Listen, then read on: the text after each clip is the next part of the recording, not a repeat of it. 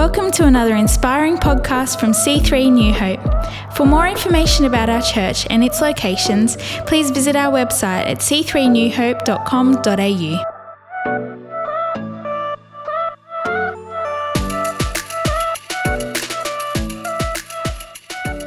Well, we're in our second week of our City Lights series.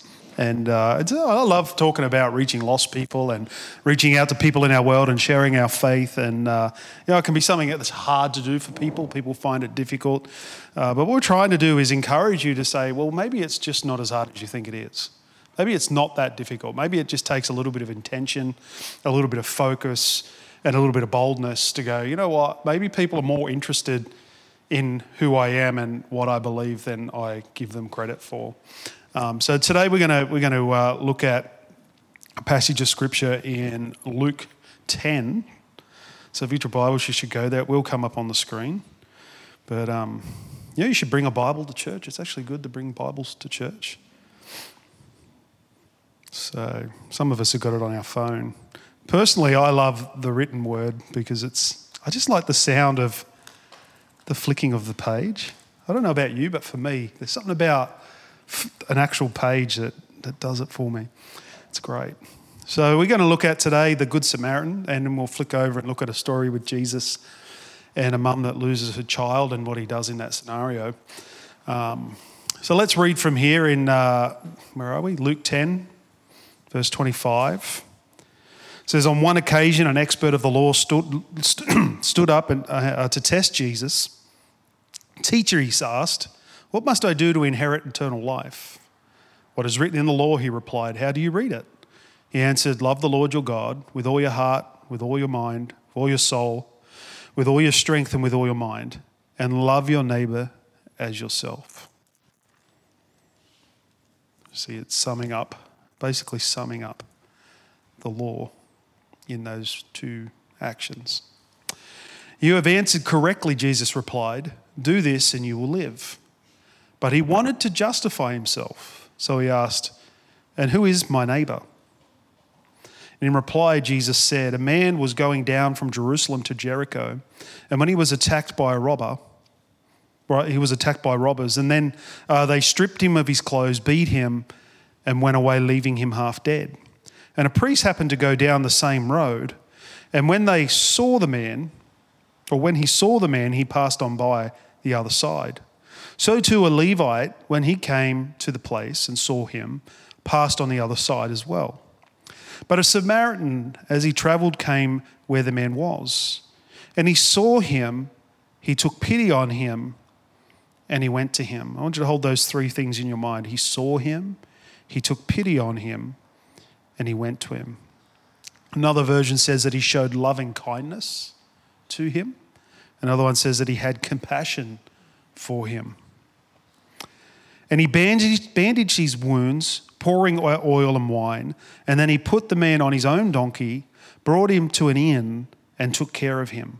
The next day he took out two denarii, gave them to the innkeeper. Look after him, he said, and when I return, I will reimburse you any extra expense you may have. Jesus says, Which of these three do you think was a neighbor to this man? Who fell into the hands of robbers. And the expert of the law said, The one who had mercy on him. And Jesus told him, Go and do likewise.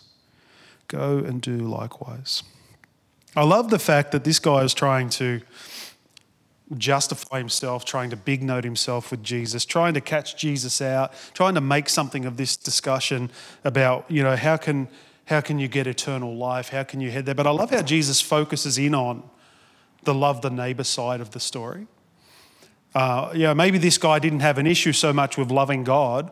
You know, it's quite easy for us to love God. It's, you know, you know, there are people that struggle with it, but generally we, we find it easy to love God. But when we're told to love our neighbor, that can be challenging. And when, of course, we're not talking about the person over the fence next door. Well, we are, but that's not just the neighbor he's referring to.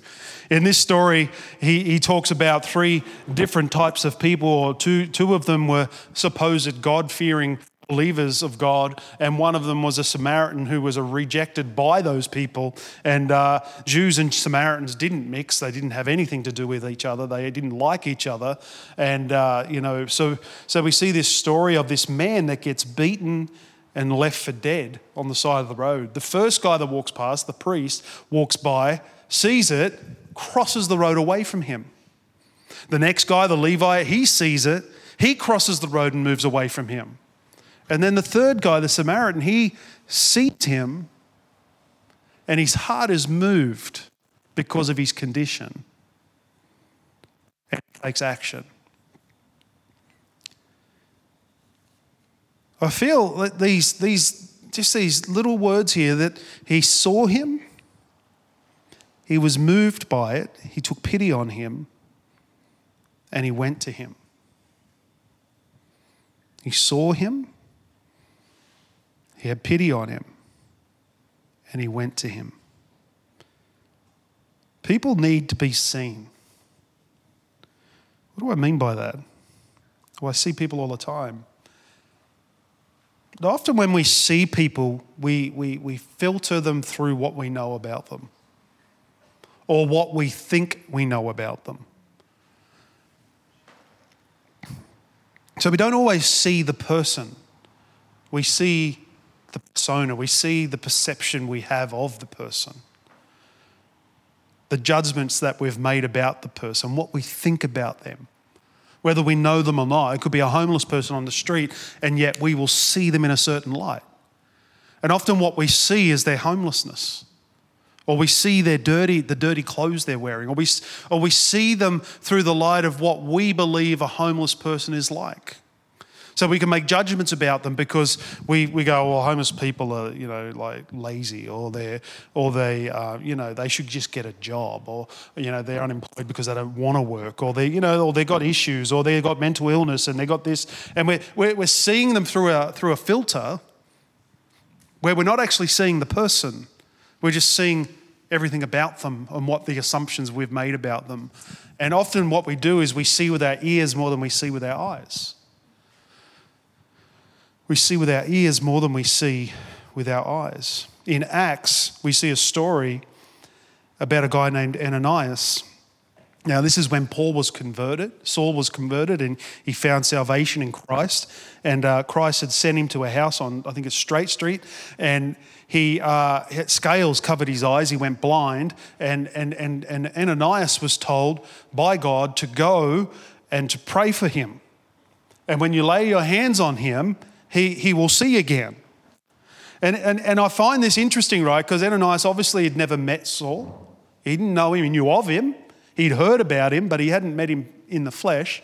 And, uh, and he says these words He says, Lord, this is in uh, Acts 9 13. He says, Lord, Ananias says, I have heard many reports about this man and all the harm he has done to your holy people in Jerusalem. And he has come here with authority from the chief priests to arrest all who call on your name. But the Lord said to Ananias, Go, this man uh, says to Ananias, Go, this man is my chosen instrument to proclaim my name to the Gentiles and the kings and to the people of Israel, and I will show him how much he must suffer for my name.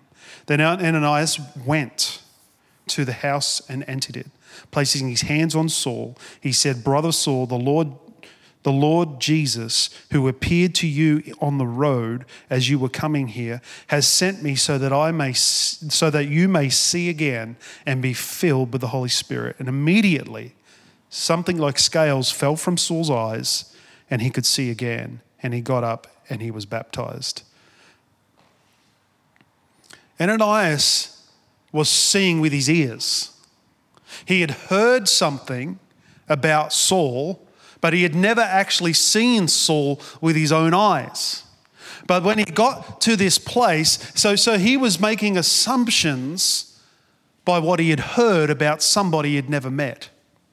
He was, and, and, were they real? Were they true? Of course, they were true assumptions. They were true because the information Paul Saul was doing these things. But I find it interesting when he gets there he doesn't see what he's heard, but he sees Saul for who he is. He sees past sin. He sees past the, the, the, uh, the, the anger and the hatred that he had for other believers. And he can see him and he says, Brother Saul, the Lord Jesus has sent me to pray for you. And he tells him why. And then he prays for him.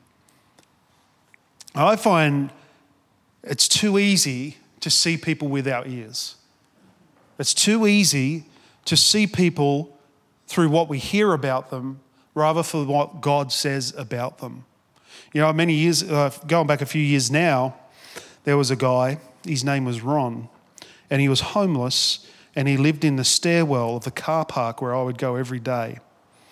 And I remember seeing him, and he was under this stairwell, and all his belongings were with him, everything he had.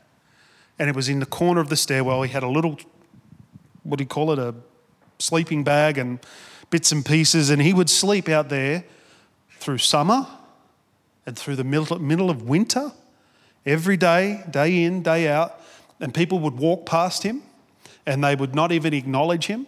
And if they did see him, they would turn their nose up at him. They would scoff at him. They would, you know, all the things that, that, that you know, like we, we can do to people that we don't understand, that we don't know, but we have a perception or an un, our own opinion about why they are the way they are. And, uh, and that, you know, he was not being seen at all by people. But I remember the day that I walked down the stairs and I stopped and I introduced myself. And I said, Hey, I'm Dave. What's your name? And the look on his face of like, somebody's actually talking to me.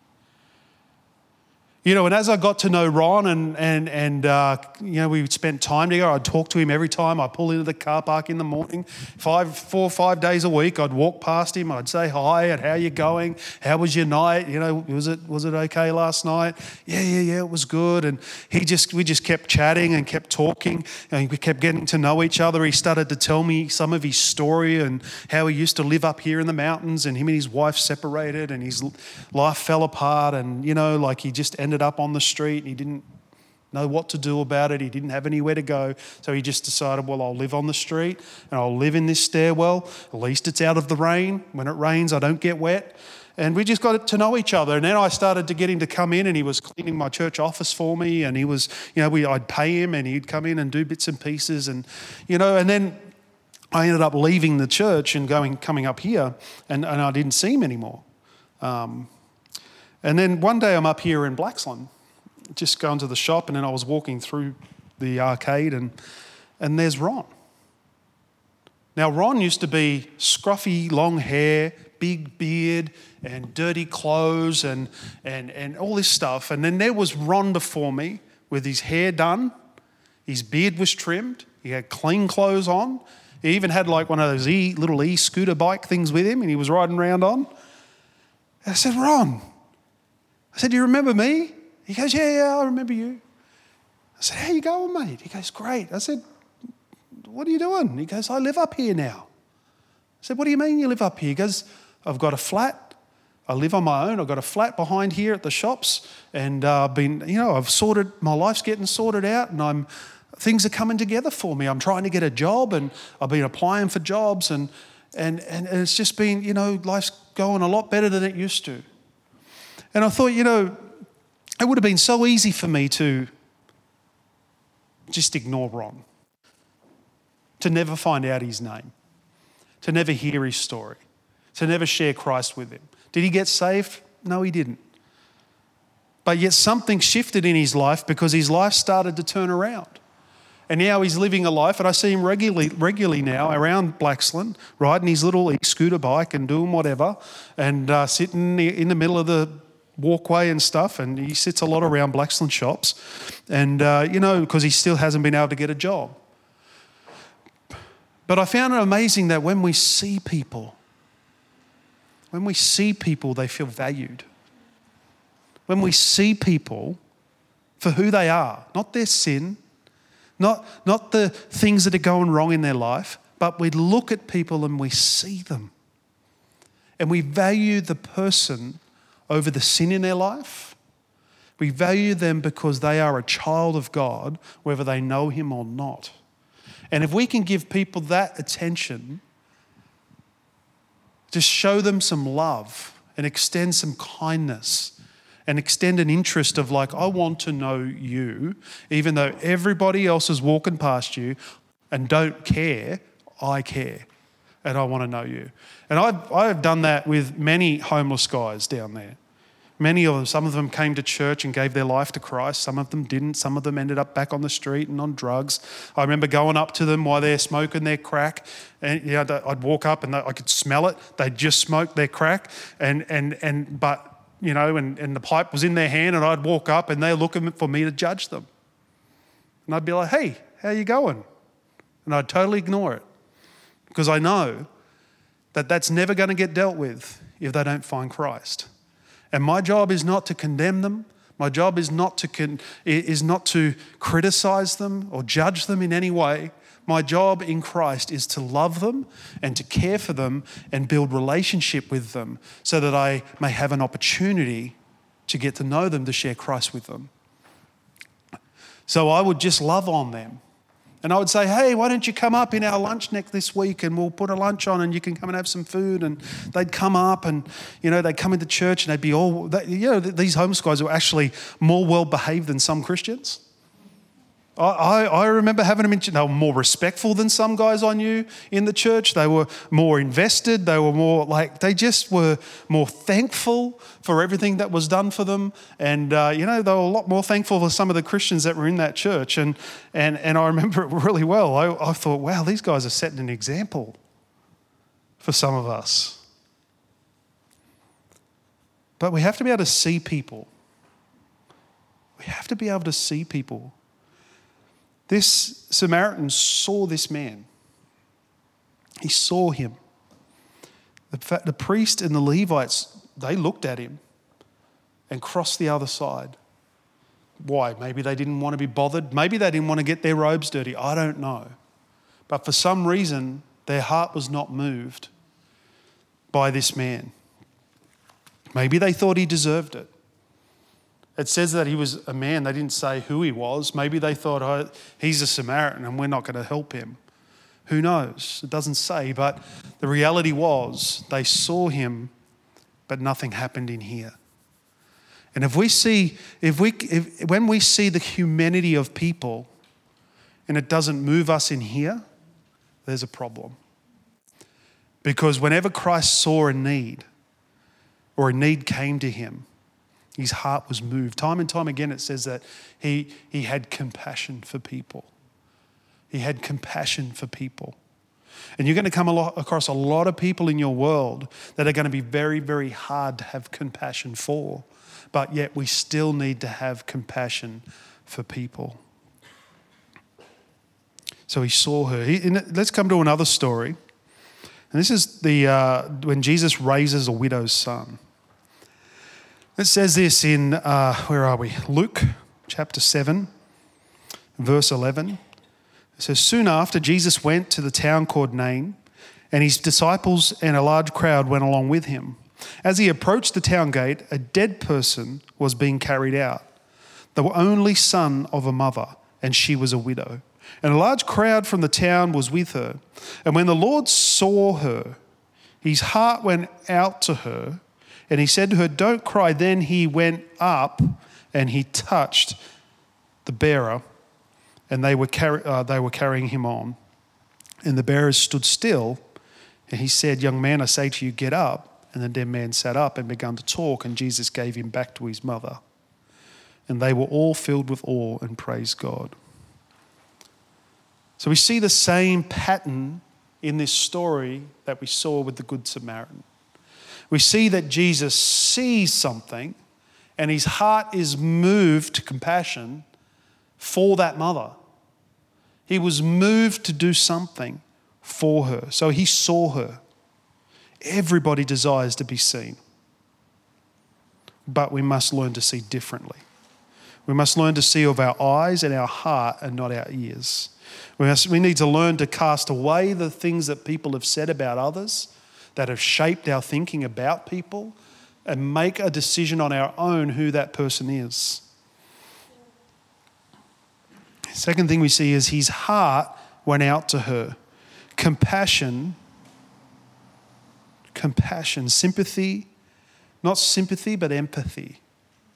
Sympathy is I feel sorry for you or I feel for you. Empathy is I feel with you. And, and as Christians, we need to get out of the sympathy zone of, oh, I feel sorry for you, because it's so easy to say, I feel sorry for you. Good luck with that, and walk off. But empathy will say, I feel with you, which means I am in this with you. I feel with you. I, I want to help you. And so, feeling, you know, they have that saying, you know, try walking in somebody else's shoes. What do they mean by that? They mean try walking in their shoes, try walking in their experience of life, try to show some understanding, try to put yourself in their position and walk in their shoes for a little while, and then you may understand why they are the way they are. You can't do that if we're judging people. So his heart went out to her. His heart went out to her. It says that when, he, when the Lord saw her, his heart went out to her. He was moved internally. This is what I'm saying. When we see the humanity of people, it should move us on the inside. It should move us. Why? Because the next thing we see is that he went up, he went over. We see it with the Samaritan. He went to the man. Why? Because when you're moved on the inside to compassion and to empathy and to mercy, that moving, that, that moving then pushes us physically to move towards the person. And so there's a movement on the inside of us, which leads to a movement to the external, the physical movement to people. And that's what happened in the Samar- with the Samaritan, with this man that was on the ground. He was moved inside in his spirit, in his soul. He, he felt with this man. He didn't just feel sorry for him. You know, the, the priest probably felt sorry for him. Oh, well, you know, but, but this, this Samaritan, he felt moved to do something. And, and you know, like God wants us to be moved toward people. Because it's too easy to walk away. It's too easy to say, I don't know how to help this person, I can't do anything for them. Maybe they deserve what they got, and if they don't sort it out, well, they will just be, you know, whatever. But as Christians, we can't, we can't get let off the hook that easily. That's not who God has asked us to be. You know, I've preached time and time and time again about being a church that is loving, accepting, and forgiving.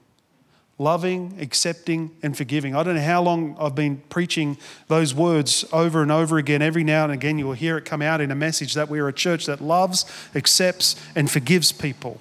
That's the hallmark of being a Christian. We're loving, we love someone enough to reach out to them, to not leave them in the pit that they're in, to help them find Christ. We accept them because acceptance is the gift of significance. It makes people feel valued when they're accepted despite what's going wrong in their world. And we extend forgiveness to them for whatever may be trying to keep them away from coming into the house of God. We say, You're not going to get judged by us. We, we are forgiving you for whatever's gone wrong so that you can find your way to Christ, the true true forgiver so that He can transform you. But I refuse to be a stumbling block in somebody's world on their journey to finding Christ. I refuse to do it because that is not my, that I would be walking in God's lane to be in that position. And it's not my job to condemn, to, con, to, to control, or to judge somebody. My job is to love them, accept them, and forgive them. My love is to be my, my, my job is to be moved in my heart to help somebody despite what's going on in their world, despite what's wrong. And does that mean every time I do that, it's going to work out perfectly. No, more often than not, I've been abused, I've been called names, I've been criticized, I've been judged, I've been, oh, everything you could ever think of.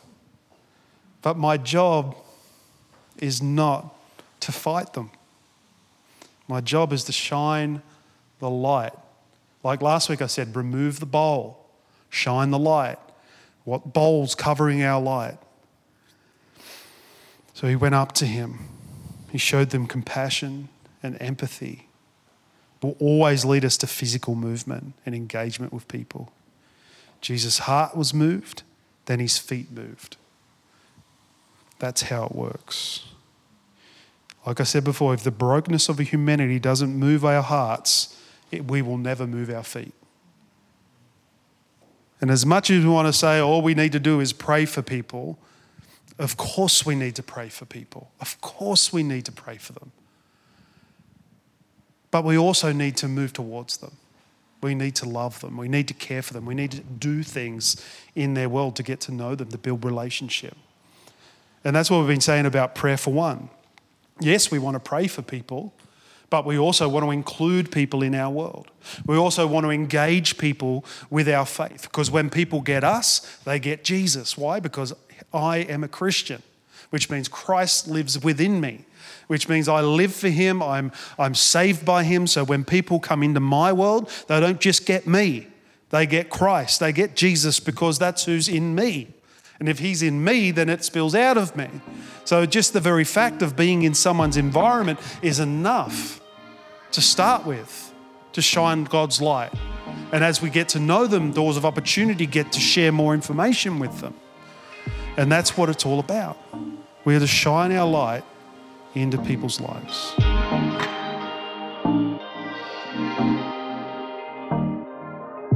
We hope you've been encouraged by this message. For more information about C3 New Hope and its locations, visit our website at c3newhope.com.au.